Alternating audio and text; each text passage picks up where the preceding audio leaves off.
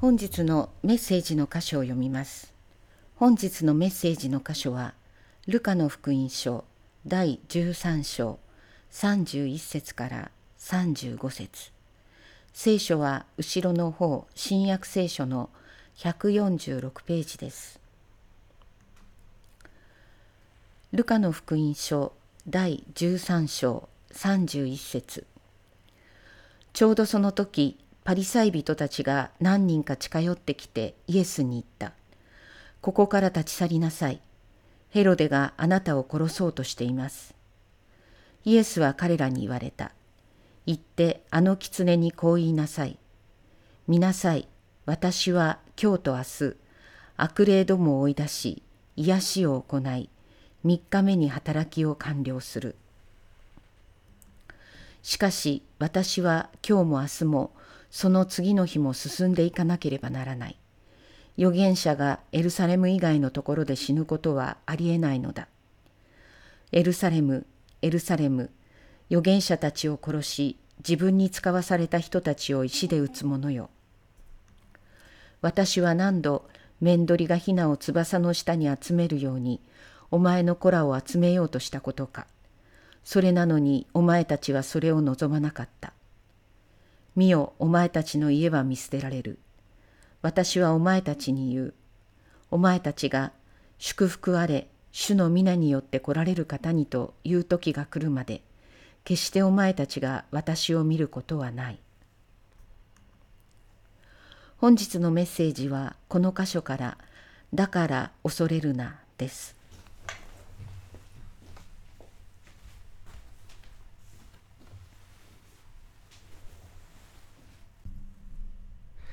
イエス様の言葉は時に非常に激しくその激しい激しいがゆえに私たちはそのイエス様のお心真を取り損ねると理解し損ねるということがあります。今日の言葉もその一つだと思います。激しい言葉の中にあふれるイエス様の思い命を懸けた愛その熱いほとばしる思いを私たちは誤りなく聞き取ることができるように主の声をそのまま聞くことができるようにと心から願います。そしてその言葉を、えー、理解するためには、えー、言語学でいうところの語用論というのを、えー、知ることも有用かと思います。そのことについて少しだけ、えー、ご説明しながら今日のところを学んでいきたいと思っています。ちょうどその時パリサイ人たちが何人か近寄ってきてイエスに言った「ここから立ち去りなさいヘロデがあなたを殺そうとしています」と言っています。このヘロデというのはヘロデアンティパスのことでこれはローマ皇帝から外来の領主として任命された人です。でこの人は兄弟ピリポの妻ヘロディアを略奪して自分の妻としてそのために洗礼者ヨハネから罪をあの厳しく、え指摘されそのためにヨハネを捕獲しついにはヨハネを殺害するに至った人物であります。この人がイエス様のなさっていることを聞いてそしてイエスを放っておくと自分の地位が危うくなると考えた彼はイエス様をも捕らえて殺そうと考えるようになっていきます。まあここにですねパリサイ人たちが何人か近寄ってきてイエスに「ここから立ち去りなさい。ヘロデがあなたを殺そうとしていますと伝えたことについて、まあ、中にはねあのパリサイ人の中にヘロデが何をしようとしているのかを、まあ、その情報を得ることができる人がいたのだろうかと考える人がいるようですけまあ、そういう解釈も可能なのかもしれませんが、まあ、必ずしもそう考える必要はなくてパリサイ人の中にはあのイエス様と対立していなかった人たちも当然いたんですね。パリサイ人っていうのは、まあ、いくつかの流派がありました。えー、ヒレル派という流派それからシャンマイ派という流派それから経験派という流派もあったイエス様はその中で経験派のパリサイ人だったと考えられているんですけれどもパリサイ人の中にはイエス様に親近感を持っていた人たちも当然いたわけですね。すべての人がパリサイ人すべてのパリサイ人がイエス様と対立してたわけではありません。ですからイエス様のことを心配する人たちもいたというふうに考えることが十分可能です。その人たちがヘロデの動向を聞いてですねそして、えー、イエス様に身の安全を確保する確保するために外来を出るようにと忠告したというのがこの場面であります。するとイエス様は言われた。言ってあの狐にこう言いなさい。見なさい。私は今日と明日悪霊どもを追い出し癒しを行い3日目に働きを完了すると。イエスは言ってあの狐にこう言えというふうにおっしゃったんですけどもこの言われた人たちはヘロデのところに行ってイエス様にの言葉を伝えたんですかねイエス様はヘロデに伝えさせるためにこういうふうに言ったんでしょうかおそらくイエス様はこのパイサイ人たちが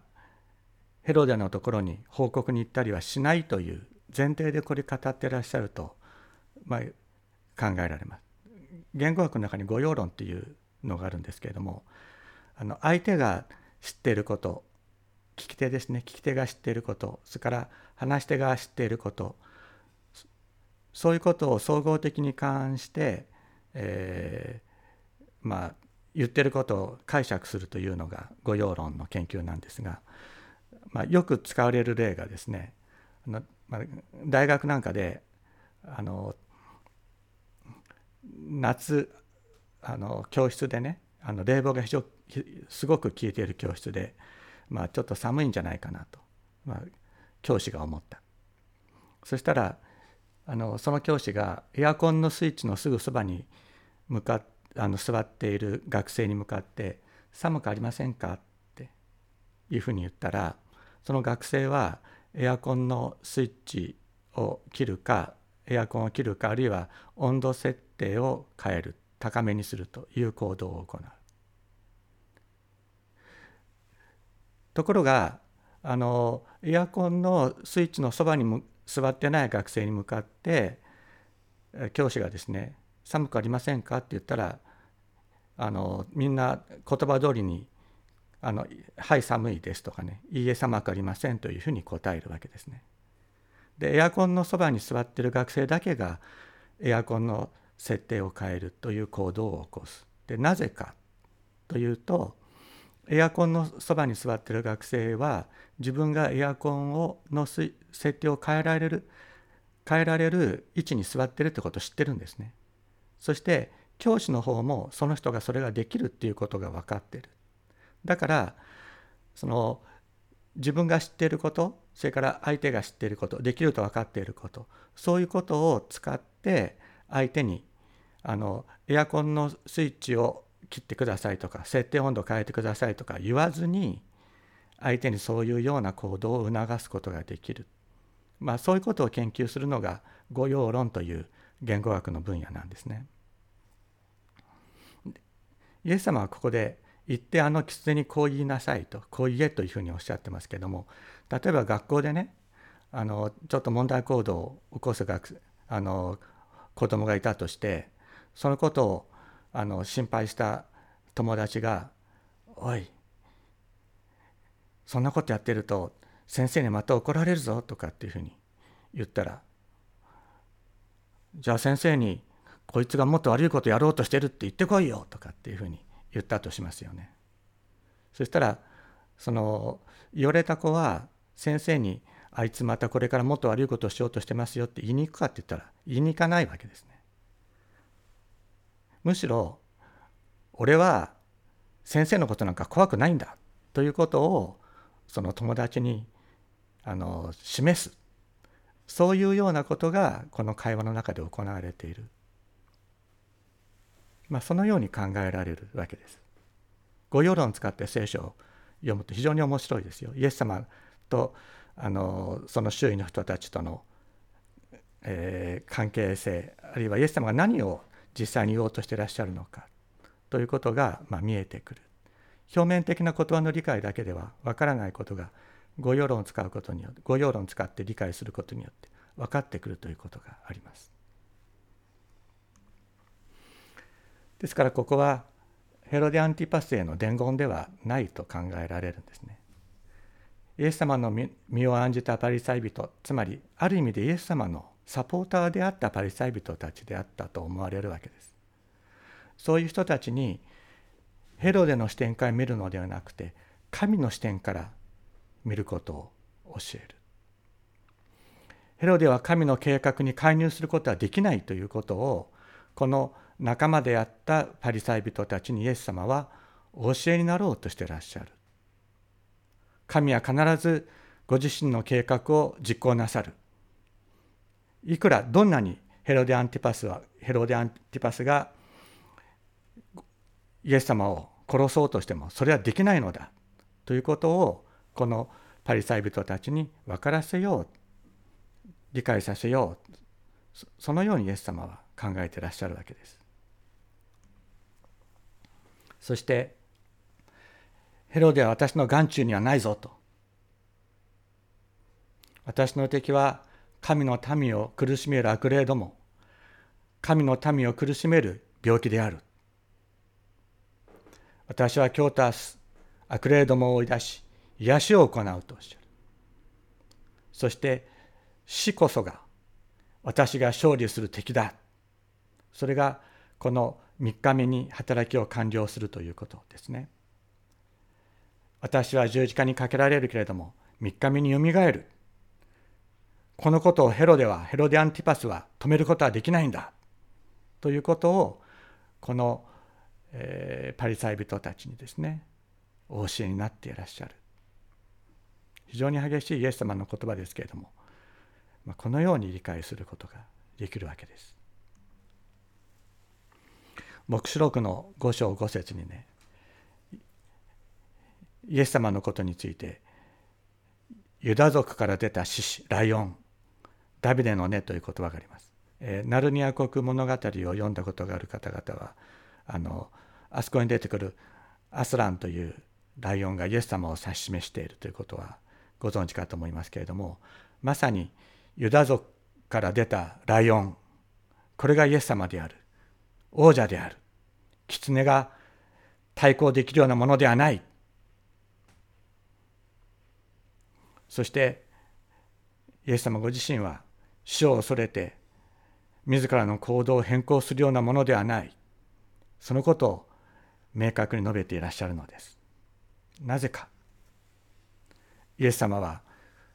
十字架と復活によって死を滅ぼされたからです。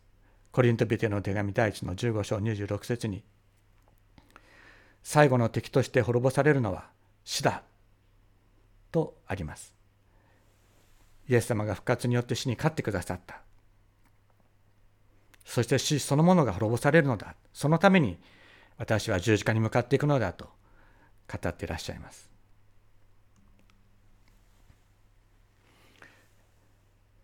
しかし私は今日も明日もその次の日も進んでいかなければならない。預言者がエルサレム以外のところで死ぬことはありえないのだとおっしゃいました。ところで皆さん、えっと、預言者のすべてがエルサレムで死んだんでしょうか？そどういうふうに思いますか？あ、え、その前に、えー、ちょっと言っとかなければいけませんがこの死ぬというのは普通に死ぬという意味ではないんですね。これは殺されるとか亡き者にされるとか外からの力を加えられて死ぬというそういう、えー、意味の言葉です。で実際にはねエルサレム以外のところで死んだ預言者は、まあ、何人もいるんです。えー、まあ、最初の、えー、モーセですねモーセはシナイ山で死にました。またサムエルはラマで死んでますねそして、えー、エリアは竜巻に乗せられて天に昇っていったと言われるし、えー、エリシャ預言者エリシャは北イスラエルで死んでいます。また預言者エゼキエルは、えー、今のシリアですね。あのメソポタミアの今のシリアモスルというところで死にました、まあ、そのようにエルサレム以外のところで死んだ預言者は多数いるんですけれどもエルサレムで殺された預言者といえばイエス様が特に言及していらっしゃるバラキアの子ゼカリアという、えー、人がいます。でここでイエス様は預言者がエルサレム以外のところで死ぬことはありえないとおっしゃっていますがここでは預言者は単数形で書かれていますのでご自分のことを語ってらっしゃるんですね。私がエルサレム以外のところで死ぬことはありえないとおっしゃっているわけです。イエス様はエルサレムで罪の罪の贖いを成し遂げ十字架と復活によって悪魔と死を打ち倒すという父なる神様から与えられた明確な明確な目的を持っておられました。そしてこの目的は必ず実現すると。しかしなぜイエス様は必ずエルサレムで私は最後を十字架の死を遂げるとおっしゃっているんでしょうか。一つはエルサレム自体が持つ場所としての意味があります。それは罪のあがないと死に対する勝利が行われる場所として神が定められた場所であります。第二サムエル記の24章にダビデがですね神様に対する不信の罪を犯した、えー、イスラエル中の男たち兵士として働くことができる。自分が自分の思いのままに使うことができる。男の数を数えようとした時に神がそれをそのことに対して怒りを発せられた。というところがあります。でそのことによってダビデではなくてイスラエルの民の多くが疫病に打たれて死ぬということが起こったんですけれども神様がダビデにですねエルサレムで全焼の捧げ物を捧げようとお命じになるところがあります。でその全焼の捧げ物を捧げたことにより死の呪いが解かれたイスラエルに下された呪いが解かれたと死の呪いが解かれ解かれたということがサムエル記の第2サムエル記の24章に記されていますが罪のあがないと死に対する勝利が行われる場所として神様が定められたのがこのエルサレムであります。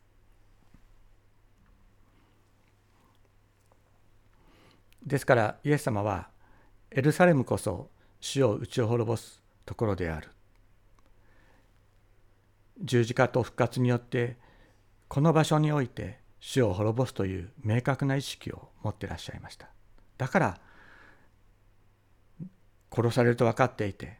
登っていかれるんですね。それはご自分を全焼の捧げ物として捧げるためであります。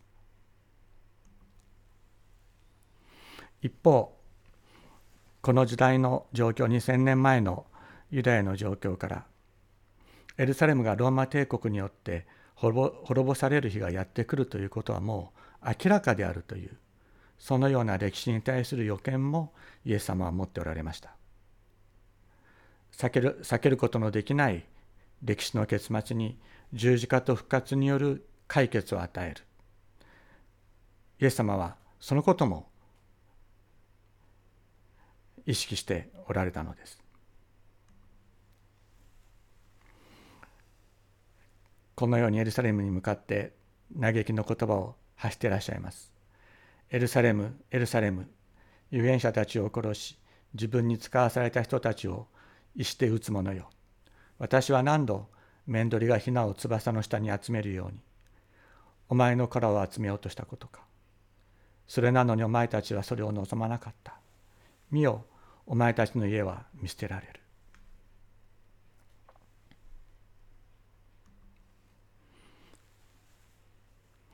この言葉はですねあの呪いの言葉とか憤りの言葉ではないんですね。自分の子供たちが罪に陥って自分の親である神に敵対して自ら滅んでいく。それを見ていなければならない神様の悲しみが語られている。イエス様は泣いておられるんです。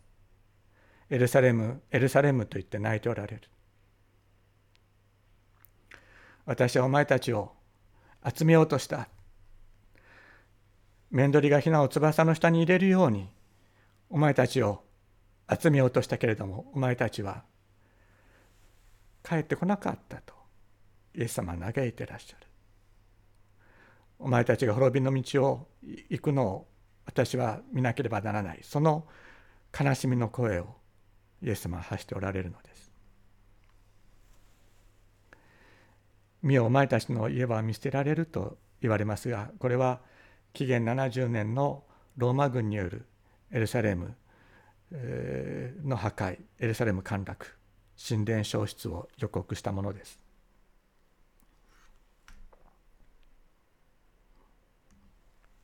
確かにイスラエルは神様の呼びかけを無視し神様から使わされた預言者たちを殺し神様に立ち返ることなくイエス・キリストを殺しました。当時行われていたローマへの抵抗運動も虚しく最終的には紀元70年に歴史の審判を受けます。しかしこれは神様がイスラエルを捨てたということではないのです。お前たちの家は見捨てられると書いてありますけれどもこれは神様が見捨てるって言ってるんじゃなくないんですね。お前たちの家がお前たちの家は見捨てられ、えー、荒れ寂れた状態でお前たちに残ってしまうというそういう意味であります。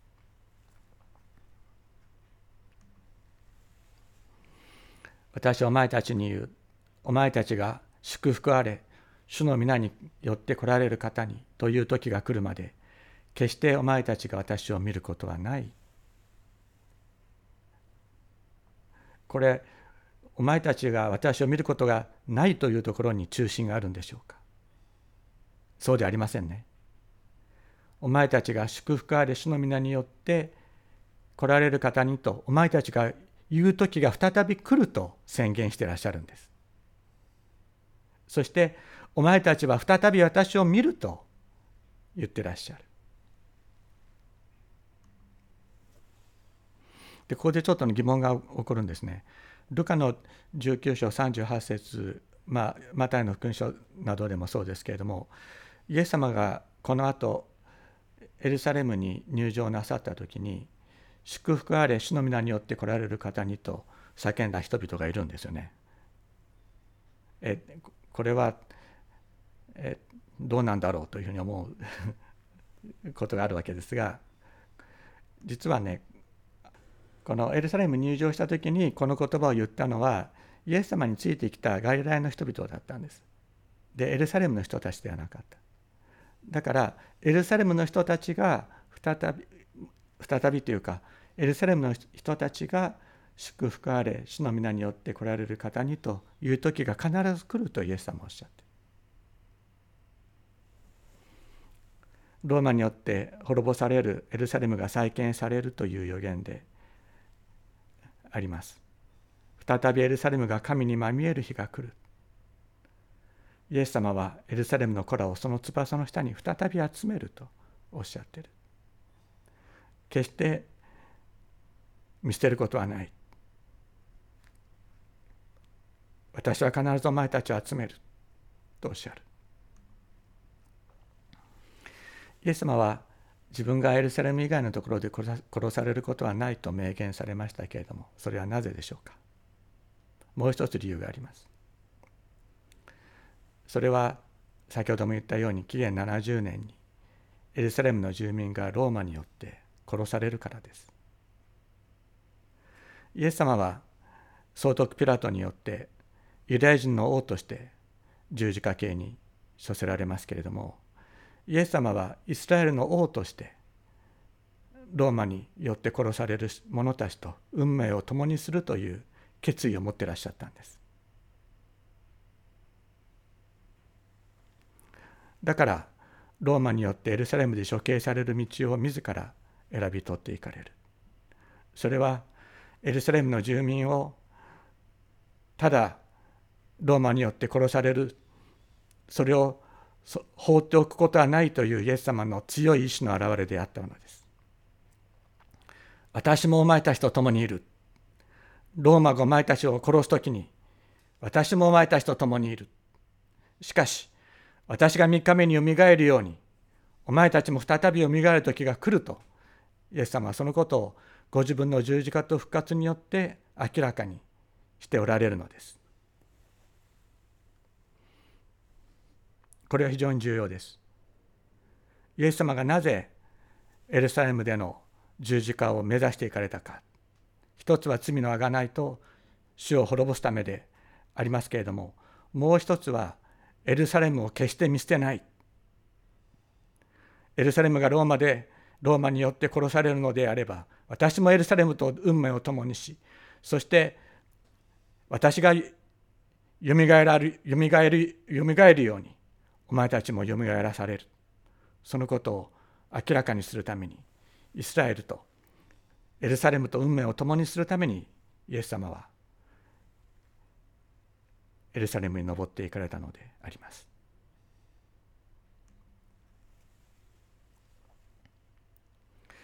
神様が私たち一人一人に与えてくださっている働きがあります。イエス様はご自分の働きが全うされるまではヘロデ・アンティパスは私に指一本触れることはできないとおっしゃいましたけれどもそれは神様が私たちに与えてくださっている働きについても同様です。神様が私たち一人一人に与えてくださっている働きがあります。この人に仕えよ。この人を生かせと命じてくださっている。私たちがそれを成し遂げるまで神様は必ず私たちを保ってくださる。用いて用いてくださる。だから恐れるな。神様が与えてくださっている働きを私たちが成し遂げるまで死は私たちに指一本触れることはできない。だから恐れるなと。イエス様は私たちに語ってくださっているんです。伝道者パウロが伝道したがゆえに捕らえられて牢獄に幽閉されてその後ローマに護送されることになりますけれどもローマに船で護送される最中に難破に船が難破しますしかしその時、えー、船長をはじめ全てのものがもう生きる希望を失ってしまっていた時に主の使いがパウロのそばに立って言います。恐れるな。あなたは必ずカエサルの前に立つと。カエサルの前で皇帝の前でキリストを告白する時まであなたのあなたの命は失われることはないと告げるのです。そしてその船は難破から救われ、えー、島に打ち上げられて全ての人が守られたということが使徒の働きの中に記されています。それと同じように神様が私たちに与えてくださっている働きそれがある。それは主義主張を伝える働きではありません。何々の何々教会を大きくする働きでもない。人を生かす働きです。人に仕える働きです。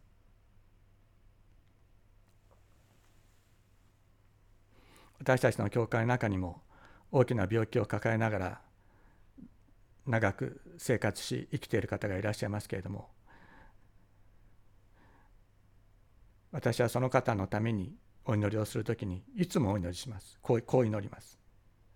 このあなたがこの方に与えてくださっている働きをこの方が全うするまであなたがこの方を固く保ってください信じていますとお祈りをします主が与えてくださっている働きを私たちが完成するまで主は必ず保ってくださるだから恐れるな大丈夫です。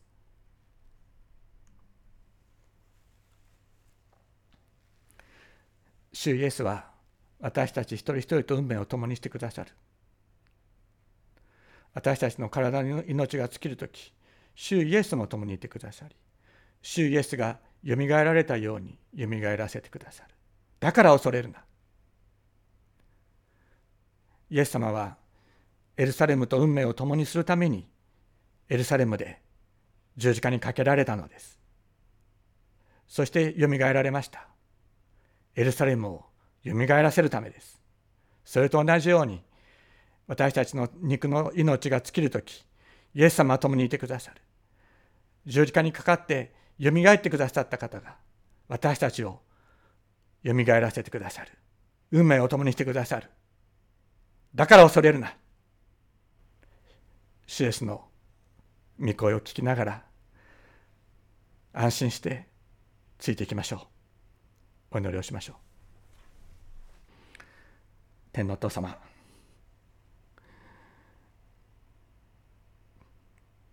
私たちのすべてを握ってくださっていることを感謝いたします。あなたが私たちに私たち一人一人に与えてくださっている命じてくださっている働きがあります。そのことを覚えます。この人を生かせと。この人に仕えようと。この人を大切にせよと。それを成し遂げることができるまで。成し遂げるまで。あなたが私たちを保ってくださっている。保ってくださるというあなたのお言葉を感謝いたします。どうぞそれをなさしめてくださいますようにお願いいたします。またどんな時にもあなたが私たちと共にいて私たちが死をくぐり抜ける時にも共にいてくださることを感謝いたします。どうぞあなたの復活の命を私たちの中に満たしあなたがよみがえられたように私たちをもよみがえらせてくださるというあなたの命に満たされて安心してこの地上の生涯を歩み続けることができるように導いてください。今苦しみの中にある一人一人言いようのない嘆きの中にある一人一人のそばを訪れてそこにあなたがやってきてくださって支えてくださいますようにお願いいたします。イエス様の尊い皆によってお祈りいたします。アーメン